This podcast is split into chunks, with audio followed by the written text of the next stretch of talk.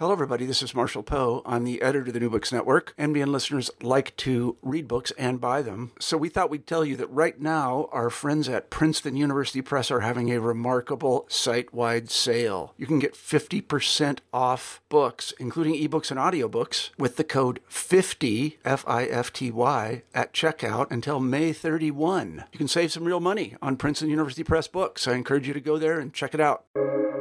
Welcome to the New Books Network. Welcome to New Books in French Studies. I am Salvador Lopez Rivera, and today I will be having a conversation with Dr. Macs Smith. Uh, Dr. Macs Smith holds a career development fellowship in French at Queen's College, Oxford. His research broadly concerns the ephemeral and contemporary French culture and the intersections of media and the body. His first book, Paris and the Parasite, uses the figure of the parasite to examine how marginalized people, non human life, and noise have been pathologized in French urbanism. He has published articles on Camus' La Peste, street art's engagement with the 1871 Paris Commune, and most recently the YouTube subgenre of parkour fails. He's currently starting his second monograph, which focuses on rehearsal and contemporary French language theater, not as preparation for a work of art, but as an aesthetic object in its own right. The project builds on his experiences with Princeton's L'Avant-Scène French theater program during his PhD, and in conjunction with this research, he last year launched an annual series of French theater master classes at Queen's College. So, um, welcome and thank you so much for joining us, Dr. Macs Smith. Thank you. It's a pleasure to be here, Salvador. Um, so we will be talking today about Paris and the Parasite, um, your first book that came out with the MIT Press in 2021.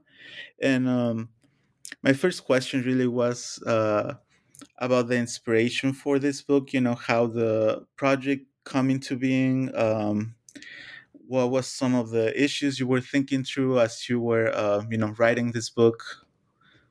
Yeah, uh, so this book grew out of my PhD thesis at Princeton. Um, and so I started working on it in earnest around 2013, 2014. So it's about eight years between then and uh, the publication of the book. Um, I think in retrospect, in a lot of ways, it was responding to that moment, right? Um, that was a period in the heart of the series of international protest movements. Um, the anti-austerity protests, Occupy, Indignados, the Arab Spring, the Twitter revolutions, all of these kind of surprisingly large-scale, decentralized political movements centered around urban space uh, that seem to be engaging in a new way with digital media, um, social media, uh, and that in the process seem to be saying something about how urban politics was changing in contact with new technologies. So is that going on? Um, I think in retrospect, this was probably also the period of like peak optimism about virality and social media. Um, the idea that you know, kind of anybody can produce a tweet that through the velleities of the network will find an audience of two million people, uh, which gave rise to quite utopian um, interpretations about the democratizing influence of social media. Um, the idea that power wasn't just being redistributed, but that, um, to borrow the title of a Moises Naim book, that we're witnessing the end of power.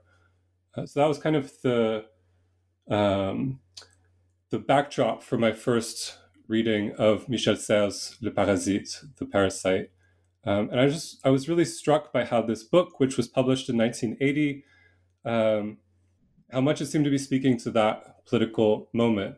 Um, and we'll get into the details of Serres' thought over the course of this conversation, but just on a general level, he encourages us to think less about individuals than about network systems and how information and messages pass through those systems, how they're transformed by those systems. Uh, there's this idea that systems are noisier than we might uh, like to think of them, that noise and disorder are not uh, accidents that arise sometimes, but that they're intrinsic to systems and that we should be open to that disorder on, in some way. Um, and there's also an argument about power that uh, centralized power is not all that it's cracked up to be, that real power lies at the margins.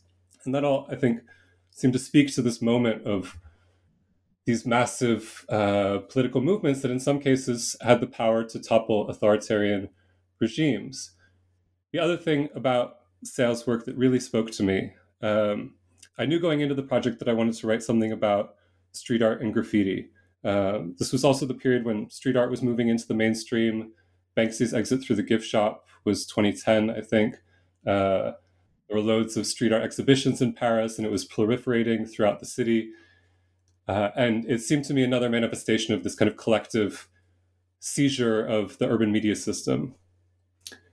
On the uh, when I started to think about street art through the lens of Serres' Parasite, what really stood out to me was how present the language and imagery of biological parasitism was in the images that you saw on the walls, things like black rats, um, and also in the way people would talk about street art. Uh, it's very easy to find newspaper articles even today that talk about a plague of street art or street art as a disease that needs to be eradicated. And that made me start to think again about the ways that hygiene and public health have been intertwined with urban politics for centuries.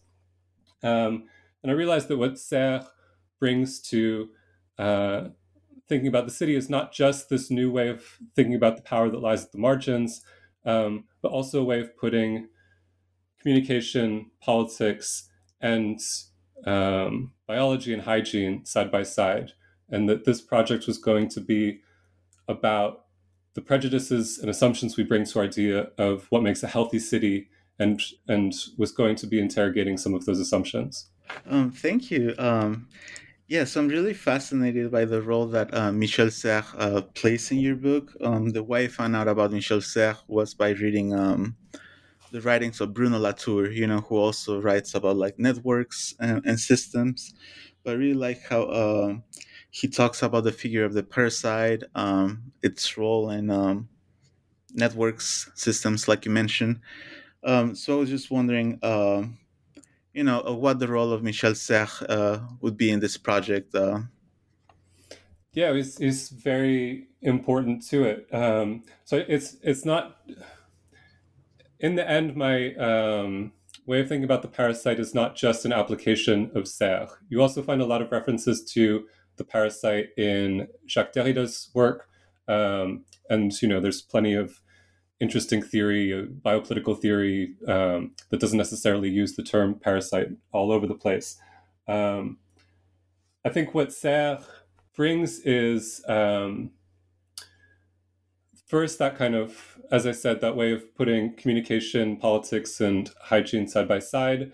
Uh, he has an idea of the quasi object. So for him, it's very important not to the, to think about the ways that subjectivity circulates. So within a group how um, uh, it's not just one person speaking, but that their speech is then passed off to somebody else, and that together that produces something that's kind of cacophonous, but also kind of meaningful. Um, so both of those are, are kind of key ideas that I took from Serres. I think the frustrating thing that you sometimes find with Serres is that he's so systemic that he can be kind of agnostic about um, politics in general or who who has power. Um, it's not a kind of prescriptive text. It's not really as much on the side of the parasite as I might make it seem in, in my introduction. Yeah, uh, no, that's really really interesting. Um, I was also, um, you know, really fascinated by your use of media theory because, uh, you know, when I think of the city, when I think of urbanism, I guess I think of it in more like in concrete terms, you know. And then you mentioned, for example, that Paris uh, at one point was going to label itself as a smart city um, you know and all that entail like all the technological changes that it entails so i was also um, wondering about the role of uh, media theory uh, and that connection to urbanism that maybe doesn't seem that um, evident for uh, us at first yeah so there's loads of um, work on this subject um, people like scott mcquire who has a book called the media city about Paris, um, Shannon Mattern. Um, was I can't remember. Uh, Code and Clay is the beginning of the title of the book. But so what what I really like about both of their approaches to the media theory of the city is that it's not just uh, it doesn't take computers to be um, the moment when cities became mediatic. I mean, when we move through the city today, we encounter we encounter loads of messages. We encounter billboards, screens, um, you know many it's it's not uncommon to find walls with embedded screens that change and display advertisements. Um, so moving through the city is to move through a space replete with messages. Uh, and there are lots of kind of um, terms that emerged towards the end of the 20th century and that continue to merge that uh, give the impression that there's been some kind of revolution thanks to digital technology uh, and that cities have only recently become mediatic. So things like the smart city, as you mentioned, uh, let's see how many of them I can think of cyber cities, utopias. I mean, there's loads of terms like this that uh, give the impression that um, digital media made cities mediatic, but actually they, have been like that for centuries. You know, um, Kittler, the German media theorist, has an essay called "The City as a Media System," um, or "The City as a Medium," rather, uh, in which he talks about how cities became centers for processing information, that the bureaucracy was condensed, uh, was concentrated in the city, that cities are places that bring resources in and transform them and turn them into something else. So if you approach media theory from a kind of um, Kittlerian perspective or a McLuhan influenced perspective, where it's not just about um, screens, but about information being transformed as it moves through uh, some kind of environment. And I think it becomes possible to see uh, all kinds of aspects of the city through a media theoretical lens. Walking through the city becomes a kind of experience of information being transformed. Thank you. And then um, I was also thinking about the choice of uh, Paris, you know, as a media city, especially because there's such a long history of um, representations of Paris, uh, so much work that has been done on, um, you know, the uh, significance of Paris as a city. So um, I was wondering what it was like to like uh, go through some of these archives, maybe to read about the history of the city. Um, you know, just uh, Paris as a choice uh, for for your book. Yeah, um, if I'm being completely honest, uh, I came to I chose Paris because I wanted to work on Paris. um, it wasn't kind of evaluating all of the cities in the world and choosing that Paris was the best example. Um, but as you said, Paris fits with these themes incredibly well. It has a long history of being approached through this kind of um, maybe not being approached through a media theoretical lens, but being a site for the experimentation with new media, um, you know, the way in which telegraph technology, different ways of sending messages were uh, embedded into the fabric of Paris in the 19th century. Um, so it's a really interesting city in those terms. And it's also been mediated so much in other forms. There's so many films and novels set in Paris, and the way that people think about Paris and experience Paris often passes through um, an imagined Paris that they've uh, experienced textually, or their memories of the city kind of um, I don't know build up alongside these these imagined Parises, um, and so it's a really I don't know it's a really exciting city from that perspective. I think I also so much has been written about Paris in the 19th century, and um, today Paris is uh, sometimes derisively referred to as a museum city. That it has kind of lost that uh, identity as a playground for new ideas and new technologies, and it's just become a uh, that it now it's just about preserving its own past. And I, I wanted to talk about um, contemporary Paris as as a vibrant place that is still uh, engaging with media in a new and exciting way. Yeah, and I'm especially struck by the idea that Paris, you know, is a museum city. I think um, it's really interesting in your book that you trace some of the changes that Paris has gone through. For example, with the uh, Haussmann transformations of the city, right? When the boulevards um, were made and the old town was um, razed to the ground. Um, so some of these uh, transformations, I think, have been going on for longer than people realize.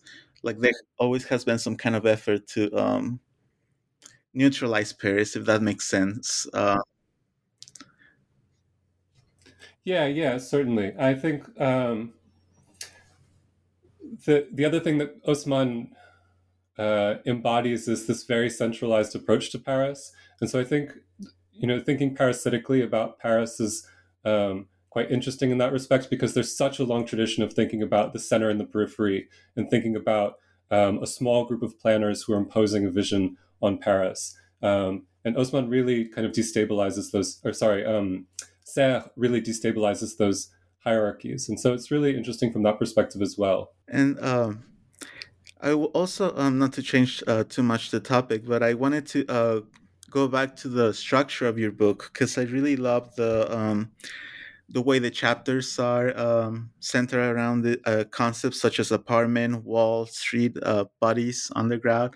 So you kind of have like this physical um, spaces in Paris. Um, as I was, um, you know, just reading the book and looking at the chapter structures, I was reminded of, for example, um, Gaston Bachelard, you know, the Poetics of Space, well, he also goes like around the room, like talking about objects. So I was wondering if you could speak a little for uh, about the structure of your book. Um, you know how it came. Yeah, I'd be happy to. Um, thank you. Uh, yeah, so my direct inspiration was Georges Perec's Espèces d'espace, Species of Spaces, because um, there too, it's a kind of series of essays or fragments about different spaces, but it starts from private space and then kind of expands until I think it ends with the cosmos. Um, and so I wanted the book to chart a trajectory in that way so that it would start with apartment and the domestic and the private and think about how the subject is cut off from the rest of the world um, and then move to the wall and eventually to the street. And it kind of draws you out from private space into public space.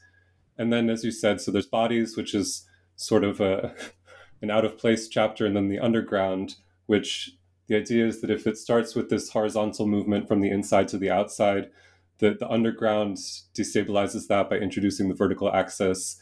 And so it, you know, makes it a bit harder to think about where's inside and where's outside and which direction you go to find other people. So yeah, I I, I wanted there to be that movement over the course of the book. I also uh, wanted to avoid um, separating those spaces too rigidly. Like I wanted it to be very fluid, and so uh, each chapter ends with a discussion of a topic that really belongs in the previous chapter and or ends with the discussion of a topic that really be- belongs in the next chapter and and begins with something that belongs in the previous chapter. So yeah, I, I think in, at one point in the introduction, maybe I referred to it as heat maps, but in my head, that's how it was. That it was kind of there's certain ideas that are concentrated in private space, but of course, all of these things bleed out into the rest of the city.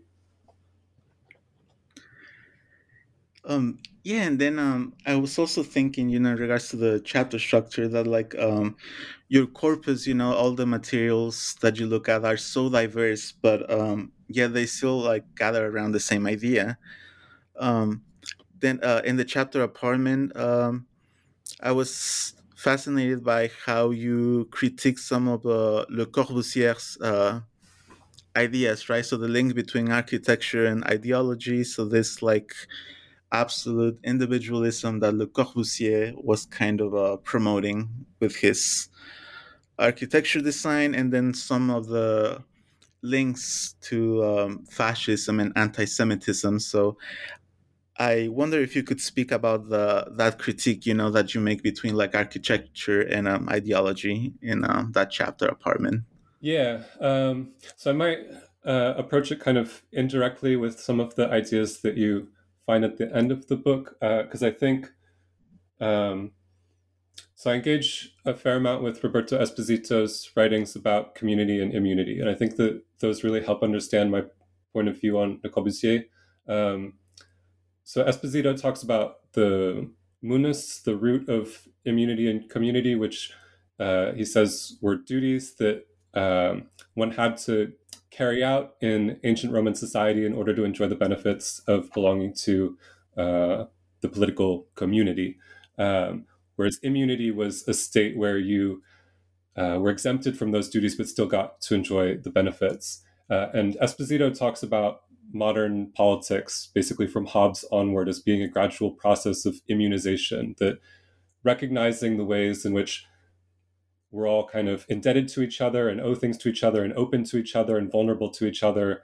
Uh, that political theory tends towards cutting off those openings um, and vulnerabilities and building the autonomy of the subject. And so there's this movement towards atomism, towards autonomy, um, that he describes as immunization, and that kind of peaks with the theory of the immune system, which gives a kind of biological justification for this by showing that the body uh, recognizes its borders and protects them. Um, and he also has an argument about fascism, which is that he sees Nazism as being the natural endpoint of this um, immunizing tendency. That if you set out to eliminate all potential contact with alterity and seal yourself off from all of the communal risks of the world, that you end up with genocide as being a kind of state program of uh, erasure of any form of otherness. Um, and so, yeah, coming back to Le Corbusier, the history I sort of trace over the course of this chapter called Apartment is from a relatively chaotic Paris where there are lots of spaces of mixing um, towards a city that's increasingly um, atomized, where um, yeah, there's less emphasis on infrastructure and on communal spaces and more on the home as a place where all of your needs can be met. And Le Corbusier to me embodies that idea that the home is, um, as he says, a kind of machine space um, that serves all of your needs, that you don't have to go out. Um, he has this huge suspicion of public space, shared space, which he tends to talk about in disease terms. He talks about um, cafe terraces as being a fungus that are eating away at um, at the street. Um, you know, there's this real kind of uh, informatic, efficiency focused way of thinking about urban life in Le Corbusier's writing. And for me, that dovetails with um, criticisms that have emerged of him in the past, or at least come to the fore in the past um, few years, 10 years, however long it's been now, uh, that there really is a conceptual link between Le Corbusier's antisocial architecture and uh, his avowed anti-Semitism and his work um, in favor of eugenics during the Vichy regime. Um, and so, yeah, that's that's um, that's the link I see between Le Corbusier and, and Esposito that that he participates in this trend towards cutting off the individual from society that ultimately leads to this kind of genocidal moment in the middle of the of the 20th century and that he enacts that through that you can see the traces of that through his architecture I think for me, um, it was especially interesting reading this critique of Le Corbusier after um, last summer I had a chance to go to La Cité Radieuse in Marseille. And um, I remember during the tour, uh, it was emphasized about how it was such a revolutionary housing project because there was like a community inside. So they had their own shops, their own um, schools. Um, but um, I was also told that uh, these apartments were very unaffordable nowadays. So that got me thinking about like maybe the other side of uh, Le Corbusier that um, we yeah. don't hear. I mean, in some ways, the rhetoric he uses is so kind of community focused, but I think the term is um, rue intérieure for the corridors in the Cité Radieuse, the idea that the streets have been moved inside the building, which you could look at as being a manifestation, as you said, of this like communal spirit. But it also, by moving everything that those people need into the building, then you take away any need for them to go out into the rest of the world and all of that kind of space of encounter and surprise then disappears. And if the apartments um, community is homogenous, which is easy to to uh, do through making the rent too expensive, as you said, um, then something of that social mixity is really lost. Yeah, so it was, um, you know, just interesting to think about that in, relation to um, La Cité Radieuse. And then something else that I was thinking as, as you were talking about the Le Corbusier and then Esposito and the concept of immunity, uh, immunity, sorry, um, is uh, what it was like to have this book come out during the uh, background of the COVID 19 um, epidemic, you know, because I imagine you saw a lot of the discourses that you studied uh, like come to the surface again, if that makes sense. Um, yeah, definitely. so, what was the experience like, you know, of looking at your work and then looking at what's happening um, with COVID 19? Yeah, well, the manuscript went to the editor April 2020. Um, so the last month of work on it was um, during uh, the first lockdown in Britain.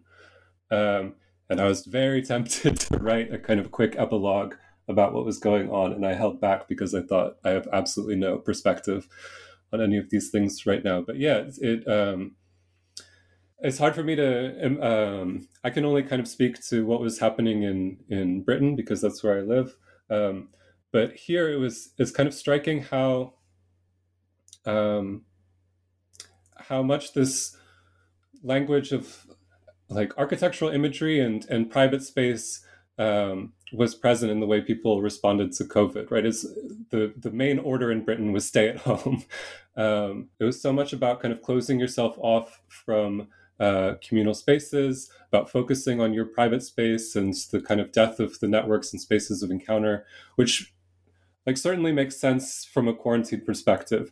But there's also, um, I think, what looking at COVID through Serres brings to the fore is that you can never really separate the kind of biological parasitism from the social and political questions, from hospitality, from communication. Um, you know, I find it interesting how um, at the beginning of the pandemic, it seemed like it was a real leveler, that everybody was experiencing this together, that uh, even the most powerful people in society could get ill. And then very quickly, it began to, it became clear that um, uh, it was not agnostic about inequality. Um, and that some people were much more exposed to the virus and much more likely to suffer from the effects of COVID than others. And that those kinds of like holistic uh, problems or the way that um, some people were prejudicially affected by the disease um, in the sense that they were working jobs where they weren't allowed to stay home or in, in living situations where they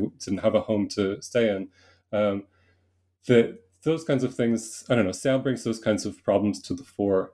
Um, and it's also interesting to think about how, about all of the misinformation around COVID and how that noise contributed to the spread of the virus and how that communi- how those communication questions interacts with um, the spread of the biological parasite. Yes, yes, it does. Um, and um, I wanted to go back about what you said about the COVID uh, epidemic being kind of like the illusion of kinship, right? So it's something that we think uh, everybody is going through together, but in reality, like it also reflects social inequalities that already exist. And from then, I kind of want to segue into the chapter uh, titled "Street," because speak about the situationists, right? And um, some some of them did some really interesting projects of walking around the city.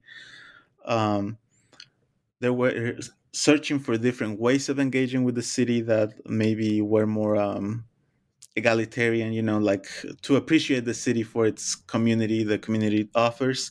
But at the end, maybe it didn't work out that way. So I was wondering if you could speak about the situationists uh, in that chapter of Street. Yeah, I have huge sympathy for Situationist International. Um, and yeah, I think a lot of the book, you could see it through the lens of searching for these kinds of situationist practices that have the ability to that anybody can participate in that invite all people to think of themselves as urbanists or having some kind of aesthetic agency in the city um, and that encourage you to break out of routines and to encounter um, other people in other situations than those that you're accustomed to. Um, so yeah in the chapter i i start by talking about the kind of classic situationist practice of the dérive and the psychogeographic map and the ways that they used walking um, to identify subconscious barriers in the city and to try and break through them, um, and a tradition of French literature uh, that in different ways carries on that practice. So the two authors that I focus on are Jacques Reda, his text Le Méridien de Paris, um, where he tries to follow the Paris Meridian um, from north to south uh, across the city on foot, and uh, Philippe Vasset's Un Livre Blanc, where he tries to visit all the blank zones in one of the maps of Paris to see what it is that can't be represented. So in both of those cases, there's this idea that you give yourself a rule that's going to force you to walk in places that you wouldn't walk normally. Um, and that in the process, they discover all of these um, either subconscious forces or kind of literal barriers that uh, structure their experience of the city and that they weren't conscious of normally. Things like at one point, Jacques Reda is trying to find all of these little plaques that mark the path of the Paris Meridian, and one of them's in a private courtyard. So he has to break into these into this private courtyard if he wants to see it. Um, and he has a line like, you know, it's outrageous that you can privatize the Paris Meridian. Um, so it's things like that that kind of encourage you to break free from your routines in a, and and to um, and hopefully to come into contact with other people in the process. A lot of Vasset's text is that he finds he finds that a lot of these spaces are occupied by um, homeless people or migrants. Um, and they had no idea that they were living in this neighborhood uh, because this space was as invisible to him as it is to the map. Yeah, so definitely there's um, you know some attempt of like conceptualizing the city as a place that is like it has potential you know to include everybody like it forces you to like interact with other people and then they come to the realization that it's not as um, straightforward as that um, i was also struck by um, you know the way you mentioned street art and especially parkour in this chapter um, parkour for me um, you know your critique of it was very new because uh, all I knew about it was that it was something you know that um, teenagers, young people did um, in big cities like Paris. I didn't know that it had origins in like a more middle class setting, um, and then I didn't think about like accessibility and all the discourses that it promotes. Some of its origins. Um, in maybe like uh, discourses of the body, you know, training the body for uh, uh, fascist purposes, for example. So, um, yeah, I was just uh, wondering if you could speak about the um, street art and uh, parkour um, in this chapter. Yeah, I, so I also came to parkour thinking of it as I think most people do as um, either something really countercultural, which is an impression that comes from um, French films produced by Luc Besson in the early 2000s, um, or as something kind of I don't know silly and and dumb that teenagers like to do um, that you find in the viral videos. And parkour. So initially, I, I, was really attracted to parkour as a kind of solution to the situationist problem. Um, there's a moment in Vasset's book where he runs into some people climbing on buildings, and he tries to uh, find some common ground with them and explain that the the practices that they're doing of trying to explore the city in a new way are really similar to his exploration of the blank spaces of the map, and they kind of fail to find that common ground. But I thought, oh, this is perfect connection, and parkour has this. You know, it's like the situationist dérive in that it encourages you to move through the city differently, to go to places that you wouldn't uh, explore normally.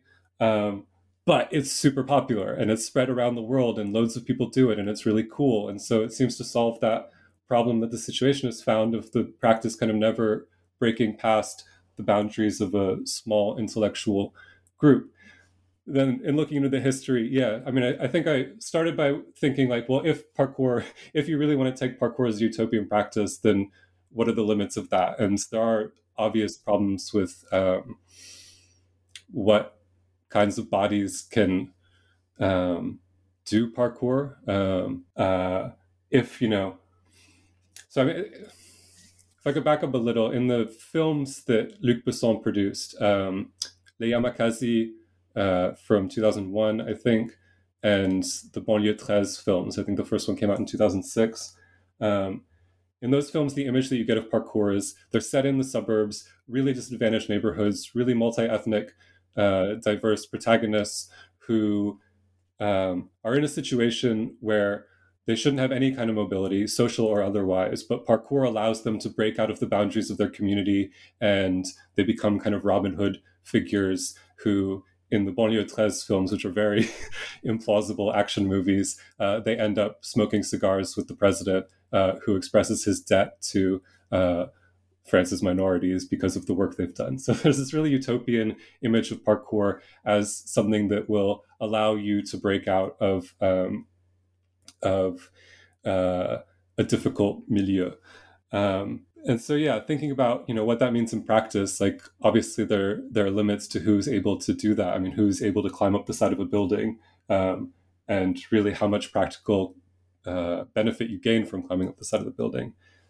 Looking into the history of it, you find um, that parkour uh, emerged from hébertisme, uh, which is a form of obstacle, cor- obstacle course training developed for the French military in World War One uh, by a naval officer named Georges Hébert, uh, who had been in um, the West Indies with the French Navy and had seen uh, colonized subjects there doing exercising in nature. And he just had this kind of discovery that the problem with French physical fitness was that it happened in gyms and it was so artificial, and that uh, he, if if French men could get back to exercising in these virile natural environments, then they would rediscover their natural force. Um, and as you can imagine, this uh, rhetoric really appealed to French fascists, um, for whom it represented a kind of another dimension of the retour à la terre, um, rediscovering the like natural virility, this kind of fetishism of the male athletic body. Um, and so it was deployed, it was made part of the national physical fitness regime during Vichy. Um, and it was kind of indirectly through that that uh, this guy, David Belle's father, um, discovered it and passed on the principles to his son, who then adapted them to the to his suburban environment uh, outside of Paris. Um, and so, yeah, I was just kind of surprised to find that this thing that has this really countercultural reputation that seems to be an almost dissident practice, um, its roots are in something that's um, very compatible with authoritarian uh, power. Um, and so, yeah, it, it, it then coming back to the parasite, um, it's really interesting to see that on the one hand, with parkour, uh, if you look at its representation in popular culture, like in uh, video games, oftentimes it's associated with disease. Like in the Dying Light video games, um, you you do parkour to escape zombies. Um, in the Assassin's Creed video games, as the the main characters can do parkour, but uh, their parkour abilities somehow result in brain disease. Um, and so there's this kind of sense of it being contagious. You even find it in the medical literature of fear that if kids watch the videos of parkour, they'll start doing it and they'll break their ankles. So it's almost a contagious ankle breaking syndrome. Um, and then alongside that, like contagious countercultural image, is this fascist rhetoric of the perfected male body and uh, the need to purify the French race, um, and this uh, racist fetishization of um, the athletic power of colonized subjects in Martinique. So yeah, it's a really I don't know it. Um, it's too simplistic to say that parkour is secretly fascist, but it's it's really interesting how this practice ends up um, occupying both sides of that polarity as being a kind of contagious, dissident, countercultural thing, and also being um, uh, having all these problematic undertones. Yes, and um, especially when uh, when you mentioned the representations of uh, parkour, you know, in um, media and video games, but also in uh, film, you know, you associated with uh, youth, with like uh, people of color, you know, with this like more urban environment. And then um, your book, you mentioned how like parkour associations actually want to like remove themselves from from those images. So that kind of contributes to like shattering the illusion that it's um, it could be utopian in a sense. Um, yeah, I mean, I think that's also a point of convergence with street art. This like reputation of being inherently countercultural, but also this huge desire among many of the people practicing it to um, be accepted by the mainstream, to have institutional approval. So parkour, you know, class the classic image of it is people illegally practicing it in the suburbs of Paris, and then when they renovated Halles in the exact center of Paris, they included a parkour gym with padded walls and training equipment. So there's this kind of what was um, this unruly suburban outdoor practice then becomes like an extreme sport like any other that happens in a gym in a padded environment in the very center with sponsorship from the uh, mairie. Yeah, so there's definitely a conflict, right, between like uh, this activities that have the potential to be more uh, inclusive to like get people to engage with cities in a different way with urban spaces in a different way but then um, they start getting maybe like institutionalized or they get discourses of the um, you know the parasite um, in them and from there i wanted to go to the chapter about bodies uh, where you discuss um, for example uh, this uh, collective, right, known as Nuit Debout. So, like uh, as you mentioned, it's part of like that time period where there was a lot of optimism about social movements in the city, like Occupy, the Arab Spring. Um, you know, just this potential people to come together into this urban space to make political demands. But alongside that, there's like this tension where, like, once we become a recognized group, so once we have a name, um, you know, we're kind of neutralized in a way. Some of the edge is removed. So I was just wondering about your experience of like studying these contemporary movements in relation to like urbanism and the parasite. Yeah. Um, so I think what really struck me in reading newspaper coverage of Nuit Debout um, was the recurring idea that it was a movement that made no demands and had nothing to say. Um, there's several examples of commentators saying, "Oh, it's a silent movement," or what distinguishes it is, it's not a movement; it's stasis. It doesn't make demands; it's silent. Um, which is kind of crazy when you look at the efforts they went to to make sure everybody could understand um, what the group was saying and how thoroughly they tried to imitate um, kind of classic deliberative democratic politics. I mean, they had Nuit Debout as a movement had a, um, a general assembly with strict rules about um, trying to control people's noise, right? So you don't clap, you do a gesture, so it's silent and everybody can hear the person speaking. Um, there was an idea that anybody could speak, but you know you would have it was uh, a limit to the amount of time you would have, and that when vo- when measures were voted on, they had to be passed at a substantial margin. So there was a sense of unanimity um, behind each resolution that was taken. And then they had uh, Radio Debout and um, and other platforms that they created to uh, stream news from uh, the movement and bypass traditional media, uh, so that people would be able to um, hear what they were asking for directly from the movement. And all of that effort seems to have been for nothing because um, the traditional media um, institutions and the political institutions um, pleaded ignorance about what the movement had to say. One way of looking at that is that it was just kind of bad faith, and of course they aren't going to engage with it. But um, I think like what Serres um, encourages you to think about in that context is that uh, you can't um, force a message to make it through the system unharmed. You can't force somebody to hear what you have to say. Everything is exposed to the noise in the channel, and you can't eliminate the noise from the channel.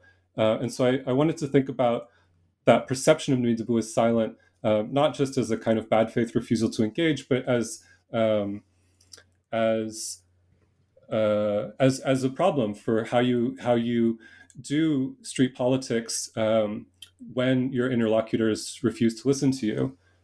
There's a passage in Zeynep Tufekci's book Twitter and Tear Gas where she um, talks about how kind of in the olden days authoritarian repressive governments when they didn't like dissident speech would censor it and try and silence it.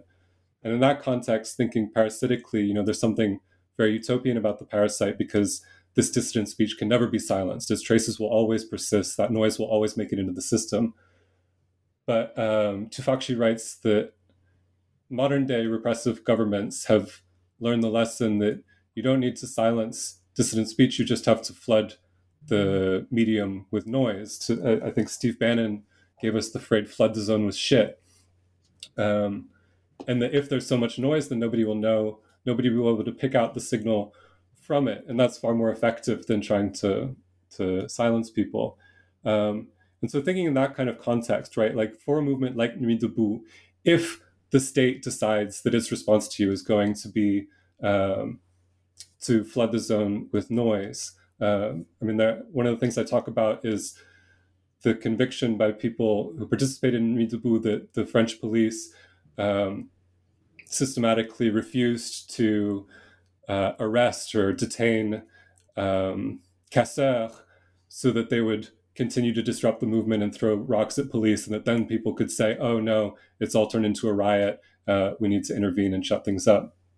Um, so this this if if the context is that um, your speech is going to be met with noise, then what do you do as a political movement? Um, yeah. Yeah, um, especially um, that idea of like uh, you know the state not having to silence people anymore, but uh, um, you know uh, disrupting a movement by noise. It kind of reminded me of um, the protests in Hong Kong a few years ago, the Umbrella Revolution, because I remember people made uh, an app uh, that kind of that didn't require Wi-Fi to communicate with each other. You know, so it was kind of an effort to like find um, alternative ways of communicating with each other to avoid repression by the state. So I just see some um, similarities there. Um, also, yeah, one... another, um, sorry, oh, yes, please. Um, yeah, another parallel that I I draw in the book is to um, the standing man in Turkey. So after um, I think it was during the Gezi Park protests. Um, the police claimed that people had been shouting offensive slogans as a justification for clearing the park. Um, and so, to counter this, uh, performance artists went into the square and just stood silently, and then hundreds of people came and joined them. On the one hand, it's kind of a great demonstration of this parasitic idea that uh, the state tries to silence you, but you still find a way of making the traces of the protest heard.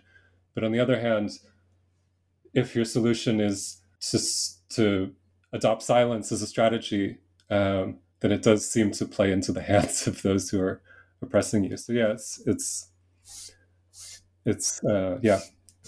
Yeah, it's really tricky. Um, brings me back to uh, um, something that you mentioned in that chapter, which is uh, Jacques Rancière's idea that, like, in order to be heard, a group must have boundaries inevitably, and I think that's uh, you know that's something that maybe we see time and time again whereas you need some kind of like institutional uh, arrangement or maybe just some kind of uh, way of making your group visible in order to like make demands. Uh, otherwise it becomes very very difficult.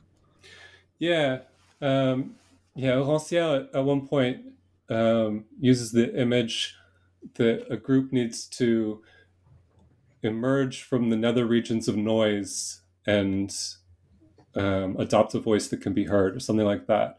So there's this idea that, um, yeah, that groups need to um, coalesce around an identity, that they need to make the boundaries of that identity clear, they need to unite around a voice. And that's often used as a way to discredit protest movements. I mean, with Occupy, it was a common thing to say, well, you know, there's no demands, everything is everybody just makes it about whatever they want it to be about and so there's nothing for us to respond to. We don't have a responsibility to engage with this uh, movement.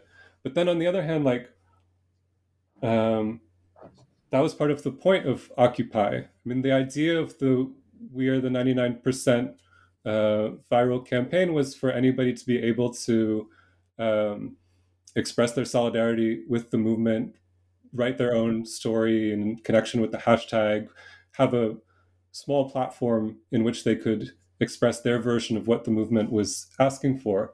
I kind of think like, why can't we have cacophonous political movements? Why do why do movements need to?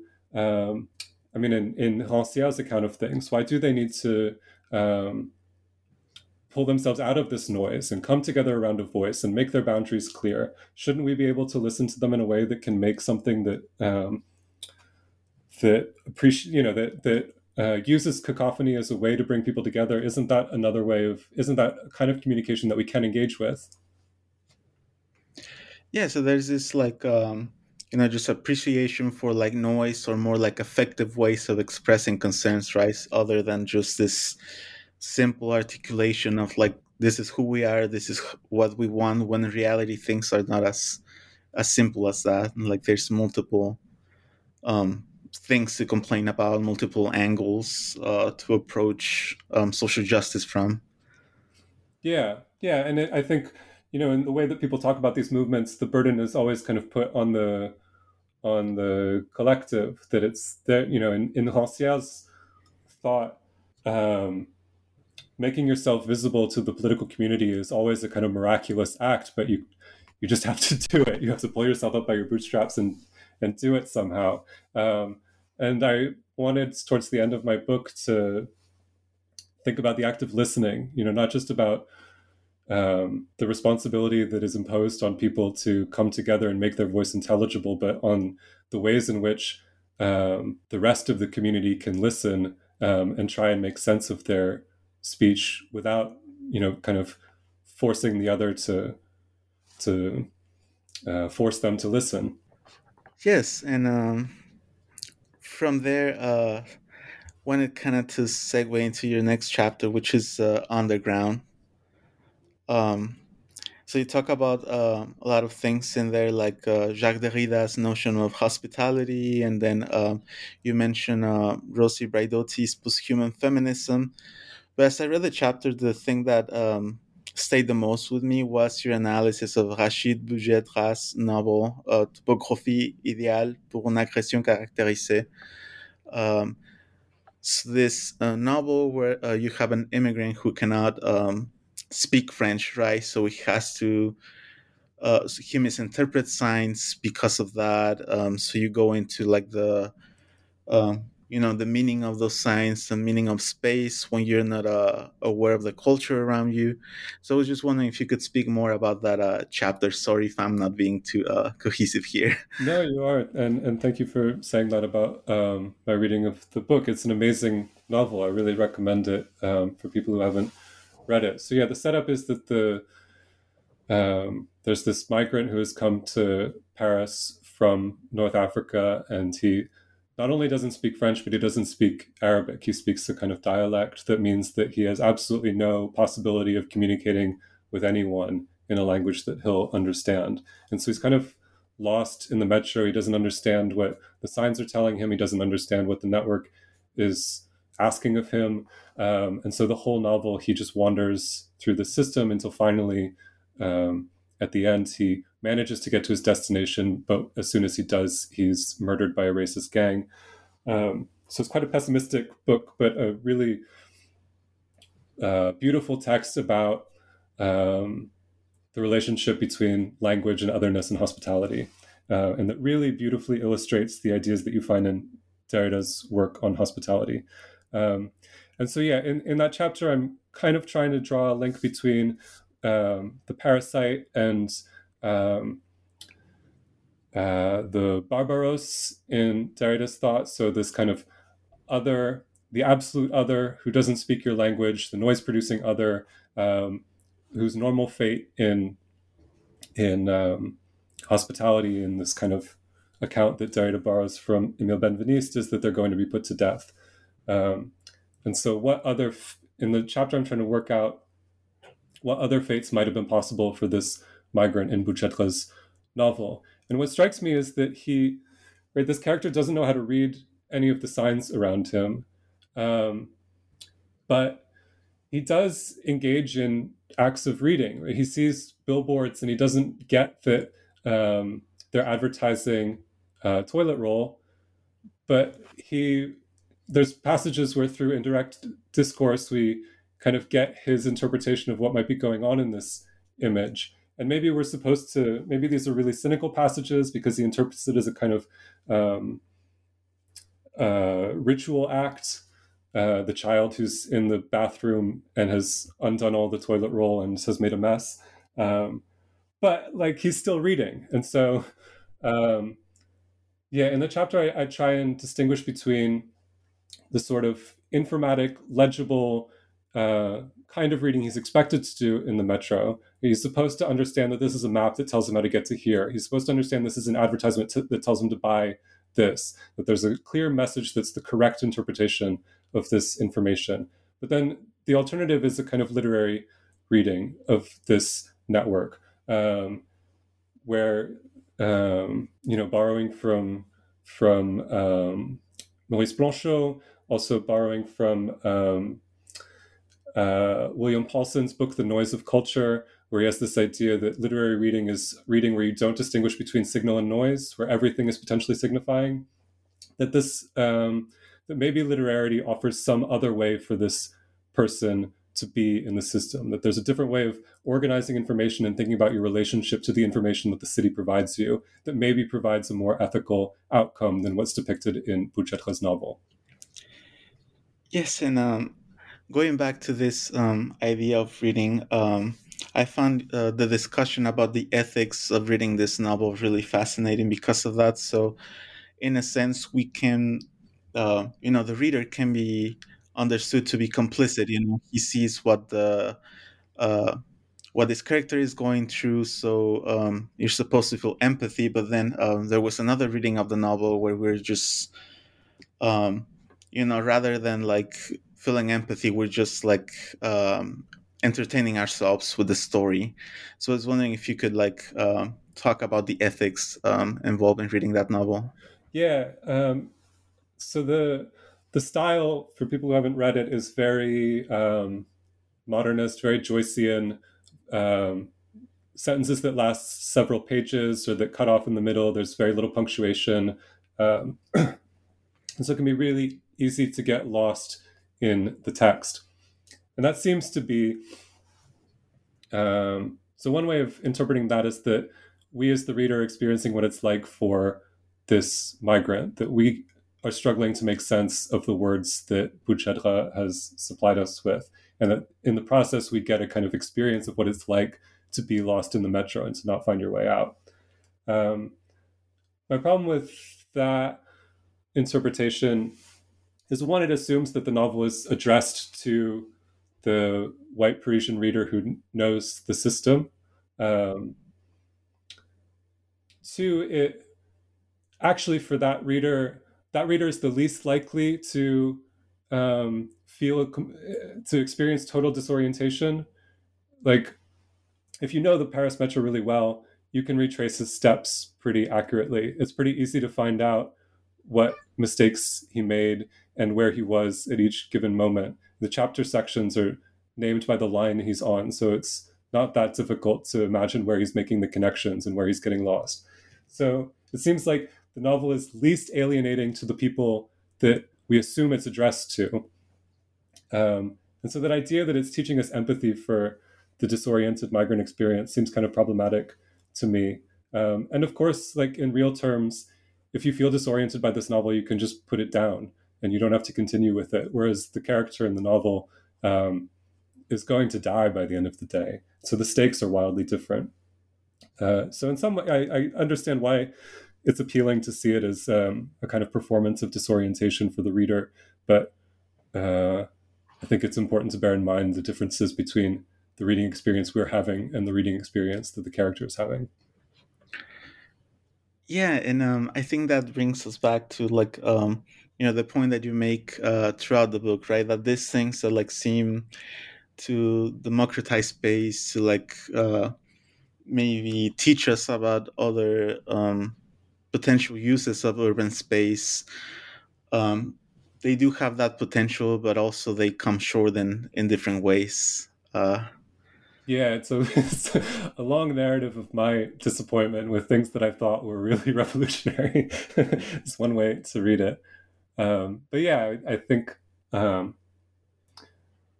uh, yeah, that's a good way of summarizing it. Um, so um, I wanted to ask you about um, uh, your future directions uh, or projects. If there's anything you would like to share with us about, like um, you know, things uh, you might continue uh, that you explored in this project, or maybe you know, concepts that will uh, pop up again in your future work.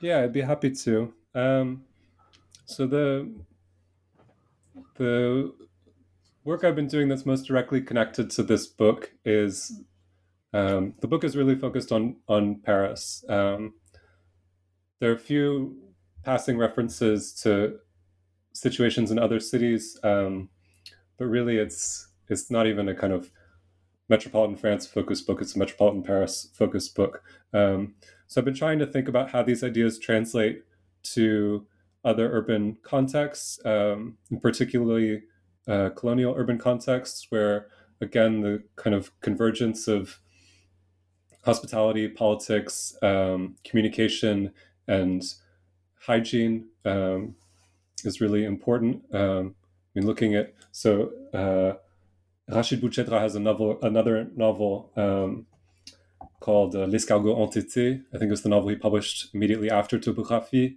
uh, which is about a um, municipal public health official in a North African city who's trying to kill all the rats. You get a lot of the same themes, but if anything, it's it's even more explicitly about the place of parasites in the city because um, he's developing all of these poisons. He understands himself to be carrying out a kind of genocide against the rats. He would like to translate some of his genocidal tactics to the human population, um, and he's forced to question the foundations of that belief through his what turns out to be his love of rats and also his encounter with snails. So these pests challenge his um, his uh, his commitment to this hygienic project. Um, it's really interesting, you know, in in terms of how you translate these ideas. It then poses questions about um, about the applicable, sorry the applicability to the colonial context, the epistemic violence of translating of, of transposing Serres to uh, Francophone Africa. Um, so I'm, I'm trying to think through those sorts of problems. Um, after that um, work is done, so as, as you said in the introduction, my next project really is focused on theater, um, which is my other uh, passion. Um, has been a project I've been work, working towards for a long time, um, and I think it's still this the idea of the next book is to think about to kind of take the COVID situation in France um, for theaters as a jumping off point. So this moment when I think it was during the second lockdown, the second confinement in France, when in some theaters the actors were allowed to go and rehearse, but spectators weren't allowed in the audiences. Um, so this moment where you can do theater, you can do the work of the theater, but you can't show it to anyone. Um, and I want to think more broadly about theater that isn't shown or things that call themselves theater but don't have a spectacle or performance as their end goal, either theater as research or maybe even things like drama therapy. Um, yeah, and in some ways that maybe seems quite far from um, the themes in Paris and the Parasite, but I think it still has to do with kind of the limits of mediation, things that leave traces but don't necessarily leave a text for us to interpret, um, you know, that idea of like a noisy background that isn't completely accessible. Um, the question of things, I don't know, just media theory in general, the ways during COVID, a lot of theaters and around the world had to use digital media as substitutes for the live experience. That poses questions about the relationship between technology and the body again. Um, so I think I'm I'm still sticking with um, questions that revolve around ephemeral culture, the limits of mediation, and the relationship between technology and the body with this new project, but uh, going in a very different direction with it. Thank you. I am um, really looking forward to that project. Um, last summer, I had the opportunity to be in uh, Avignon when they had the theater festival. So I got to see a lot of the um, you know technical um, side of theater, all the rehearsals, um, all the publicity for um, you know plays that they do over the festival. So i'm really really looking forward to like um you know exploring uh aspects other than the performance uh. Yeah me too. Me too. I i yeah i have loved theater for a long time and eventually it dawned on me that what i really liked was the work that goes into it more than watching the shows. And so hopefully this is a project that will allow me to really spend time with the aspects of theater that give me the most joy. Uh, well, thank you so much. Um, I think we might be short on time, so um, there's a lot of other things that I found interesting um, in your book. I learned a lot. Oh, thank you, thank you, thank you for reading it. Yeah, th- thank you so much for coming. Yeah, it's been a pleasure. Thanks for the invitation.